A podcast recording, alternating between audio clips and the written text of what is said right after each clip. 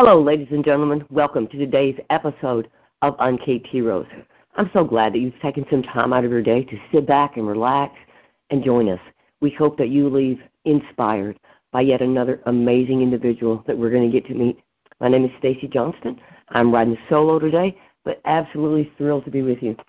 you know, I was sitting here earlier today and I was having a conversation with a lady about you know where we are in our world and what are we doing. We were talking about the heat, and I, you know, it's 108, 110 degrees here, and it's crazy.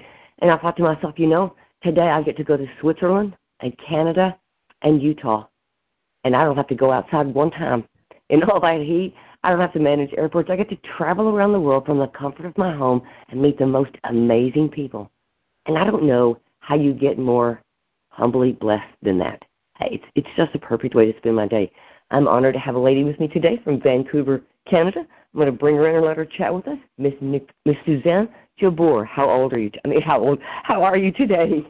I'm well, thank you. Thank you so much for having me on. You're very welcome. I'm so glad that you were able to come in and join me. So tell me, what's your intrigue? What enticed you about Uncaped Heroes and wanting to have this open conversation? I'm just so fascinated by you know, ordinary people doing extraordinary things. And I think that sharing our stories of, you know, adversities we've overcome or differences we're trying to make in the world or ways we're just trying to step up in bigger ways to make things better, you know, I think that's how we build connection and that's how we, you know, understand each other better and that's how we change the world. So I just love the whole concept. It's so exciting. I'm so glad you're here. How about you kick us off? Tell us who is Suzanne, what do you do, why do you do that, and how can people connect with you in your service? So, thank you. Um, I'm Suzanne Jabour, and I am a grief educator. And so, what I do is I, you know, anytime I can, have a conversation about grief, how it really works, because we don't talk about it enough for us to all understand that, and how we can support each other better when we're experiencing it. And um, that's become my passion out of my latest um, grief, which what is the death of my son um, Ben. He died at the age of 22 in September of 2020, and you know when that happened, as most parents can imagine, you know, or or can't even let themselves imagine, you know, my world was shattered and upended and disrupted in ways that I didn't, you know, anticipate or understand or you know any of that. And so for me part of what you know helped me survive was just writing about what i was experiencing and sharing that on facebook with friends and family. And and out of that i just really became so aware that you know we're not sharing these grief experiences. We're not sharing what happens to us. We're not sharing you know really normal symptoms and things that happen in our brain and you know and by understanding that and by talking about those things, then we can help each other better. So that's really become my mission in life is to do everything I can to normalize grief, to have it be something we talk about. You know, yes, we're all going to have to get comfortable with being uncomfortable because right now, with our grief phobic and grief illiterate, you know, culture, we're not good at talking about it. And so, like any new skill we want to learn, it's going to feel uncomfortable at first. It's going to feel like we're not you know it's no fun. And and that's okay. I think we're going to need to lean into that to break down you know the shame and isolation that we all end up in when we have grief. So that's really become my mission. And um, people can learn more about it and connect with me on my website. That's the best place uh, which is a livedexperience.com and there's links there for my newsletter. You can sign up for the newsletter you can book an appointment with me to talk about what I can do with you or your organization, and um, links to all the socials are there. So that's the best one stop shop to find out about what I'm up to. I love it. You know, I'm so honored, I think is a good word, maybe, by all of the space that the people we meet around the world are open for other people to go, you know, it's okay to not be okay for a minute. And it's mm-hmm. okay to mm-hmm. get better from that here and we I think that's one of the things that we need to normalize right now in our society is that it's okay not to be okay because then you get to get better. But until yeah. you own that I need to get better, it just it just continues, right? And that and grief is one of those things. I know more people than I wish, right? That have lost children and loved ones just in the last five years. Yeah. You know, let's just start there. And to watch them walk those paths of grief, and it's different for everyone, I think. Mm-hmm. Um, I, I think it's different for everyone, but, but you're right. I think it's something we ought to be able to talk about because I see that isolation that you talk about. I see them, you know, retreat into themselves and into their own little worlds. They don't know how to share that. So I think it's a beautiful service.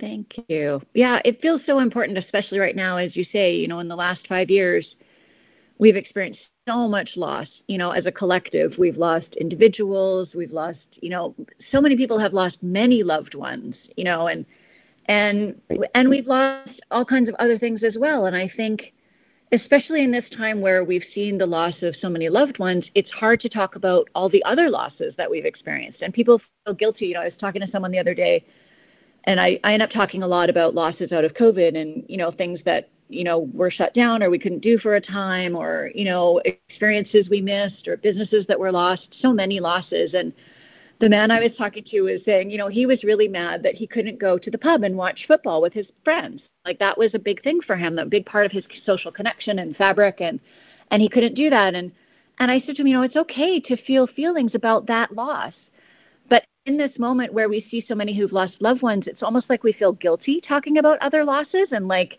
you know, we have this weird stratification of loss and, you know, losses that are worth grieving and losses that aren't. And I think that's also, you know, it does us all a disservice. And I think so much of what we're seeing now with people, you know, lashing out so much in fear and anger is because we're carrying all those losses and we're not being allowed to acknowledge them. We're not being allowed to feel all the feelings and you know any of us who've been on this planet for very long i'm in my mid 50s like i know those stuffed feelings they don't stay stuffed like eventually they're going to explode whether you want right. them to or not and so i think you know we're doing ourselves and each other a disservice especially in this time by being so close to grief and so scared of it and really it you know it's it, i mean i'm not here to tell you it's any fun it's not it's awful and especially those early acute days they're just they're they're just as horrifying as you think. And you know, most of us as we go through this life, you know, we experience close losses. We experience the losses of loved ones close to us, and we have a sense of what that's like. And I'm right. here to tell you that, you know, the only way to survive it is through. Like you just have to face it and and let it all be okay and feel all the feelings because otherwise, you know, the stuffing doesn't work. We've all been trying that for a really long time, you know, especially in North America. We're so you know we're so raised to you know be happy right. and you know present this good face and not feel all those messy emotions. And you know those are the ones that need feeling the most. And and i think we just need to open up conversations about it and let people understand that as you say it's okay. You know it's okay to feel all of that. It's okay to talk about it. And not everyone's going to be able to do that with you and that's okay too. You know eventually you know we'll get everyone on board but in the meantime you know find some people who can because they're out there. Right. There are. And I've seen more people in the last three or four years kind of come to the table with with that option to help you grieve grieve loss. And I, I've seen it even presented as, you know, we think of grief and we think of loss, and we immediately think of losing a loved one. Mm-hmm. Right? That that's our biggest path of grief is those people that we love. But we grieve relationships and marriages and businesses and family ties that we had that we no longer have. And so I think there's there's so many different things that we grieve that take a different journey for us. We don't recognize that that's grief. You know, when you lose that relationship or you lose that that that business that you've built and you've worked hard, that's not just depression or anger. Some of that's grief, and there's a process for that. Yeah, absolutely. And I think, you know, so many of us want to be able to support someone who's grieving, but because we aren't talking about this sort of smaller loss, if you will, it's I mean, it's I hate to kind of classify griefs, but you know, if we think about the ones that are, you know, less, um, they're not the loss of a loved one. You know, to me, that's the perfect place for us to practice supporting each other, right? Because you know, someone like me who's a grieving mom who, and I just grieved out loud. I cried everywhere. I talked about it to everybody. Like I just was, I'm sure terrifying for many people who are not ready for that conversation. You know, so I'm not a good first assignment, but we can practice with each other over those smaller losses. You know, like I just even think, you know, people who are uh, applying for a job, like something as simple as that. You're applying for a job and you really, really want it, and we're humans, so we're we're storytellers, we're sense-making creatures, so we make sense and we make this story about, you know, when I get this job, this is what it's going to mean for my life, and this is how it's going to improve, and all of that.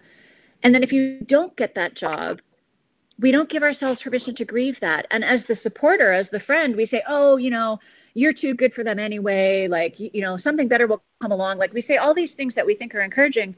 But what if instead we said something like, oh my gosh, that's so disappointing? You know, you right. must be so sad because you could, I know this was really important to you and you could see this whole future out of this. And now you have to let that go. And mm-hmm. I'm sure you're feeling some big feelings about that. And I, you know, I'm here to support you to feel them. And then, you know, mm-hmm. we're going to go kick butt and find something better. right? But we have to take that time to feel mm. all the feelings that come up, and we're not good at that yet. No, I don't. I don't think so either. It's getting better. I mean, I yep. see some. I see some things. I see some lights on the horizon, and I, it's very encouraging. Just like you, right? How many people might not have the opportunity to hear your story and know you have a program unless we can put you out there, right? And yep. shine your light in this world. So that's that's the one thing I love the most about this show is being able to highlight and showcase amazing people that do great stuff just to bring health and healing to other people. So thank you for what you do. Thank you. Uh, it's such a brilliant, brilliant idea. I love it. I'm just so I'm, I'm I'm honored as always.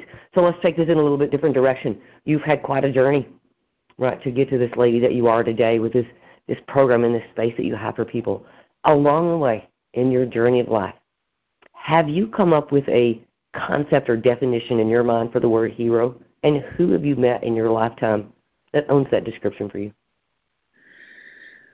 So I think a hero is someone who has a passion and a vision and a purpose and they that's so interesting so it's so it's a passion and a purpose that's focused on making the world a better place and they don't let anything push them off that path.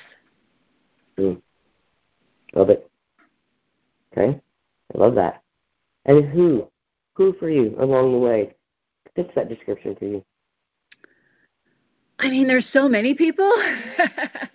um, oh. you know, it's funny. It makes me think of my dad. So my dad was a lawyer, and he was quite determined that um, you know, if you think way back, way back in the olden days, sort of in the, you know, 70s and 80s, and before that, you know, having a lawyer was a really elite thing to do. You had to have a lot of money.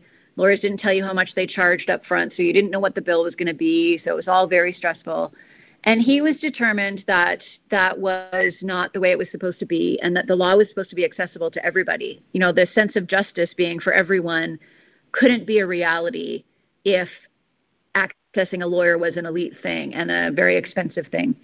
So he opened up a low cost law clinic and he had a sign on the wall with what all the prices were so you knew coming in it was like you know going to the mcdonald's you know this literally the sign was on the wall with like here's how much your will is here's how much your divorce is here's how much i charge an hour everything every service you could want um, was all on the sign and he got in a lot of trouble for what he wanted to do and he ended up um, fighting the Law Society, so the organization that um, here that um, oversees lawyers and their behavior. And he was charged as having uh, conduct unbecoming. So you know, imagine that. Like, how pretentious is that? Anyway, conduct unbecoming. Wow. Uh, his his field in this advertising that he was doing, and he ended up fighting it all the way to the Supreme Court of Canada. And you know, he didn't win his fight because he had done something he wasn't supposed to do. But in the intervening five years that it took him to get there, they changed the rules. So while mm. he didn't win his battle, he won the war. And I think, you know, here anyway, significantly changed the way that people access lawyers. And it's so funny because every time I see an ad on TV or, you know, and they're always so terrible, right? It's the lawyer who's uncomfortable trying to talk and then they're interviewing some clients. Like they're always so terrible. And I always think of him and think, you had no idea what you were doing and where it would lead us. Thanks, Dad. Look how you changed the world. Yeah, like at that time, lawyers weren't even allowed to advertise in the yellow pages. They were only allowed to have a white pages listing, and you couldn't you couldn't say anything about the services you provided. And so it was funny when he retired. One of his partners reached out to the yellow pages like the printers of the yellow pages and they ended up sending us a whole bunch of thank you gifts because he had increased their revenue so much by getting all the oh, lawyers wow. advertising in the yellow pages. Oh, I love it. you know, there's got to be a pioneer, right? There's got to be somebody that opens the door for the change. Yeah, absolutely. You know, and often at great personal cost, right? Like that, you know, he, I don't even know how many mortgages he had on our house to pay his lawyer's bills, but, you know, at great personal cost, which is how change happens, right? We have to put ourselves on the line and, you know, trust that it's all going to be okay. My grandmother used to tell us, you know, you can't always learn from other people because somebody has to be the other people.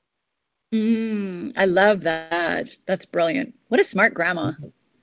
She was so brilliant, and I didn't even realize for so many years just how brilliant she was. You yeah. know, she left me. She, that would be my hero. And again, I'm gonna. I tell you how humbling it is. You know, when we ask this question about heroes, so many times I think we we have this preconceived notion of a hero, right? Has to be this big famous person that moves mountains, and it's mm-hmm. moms and dads, it's grandparents, it's my next door neighbor. Yeah. It's so humbling to see those uncaped heroes, and they don't have to change anybody's life but yours. Yeah. Right. And that's it. You know, we don't need to be big heroes. We can be little heroes every day to one person. You know, if we touch one person every day, that's pretty heroic. Amen. Well, that's where heroes come from. Uh, to me, I love it. I think that's beautiful. Okay, so let me go ask you one more question. If you could go back and have a sit down on the couch and a glass of tea and hold the hand of 20 year old Suzanne, what would you tell her?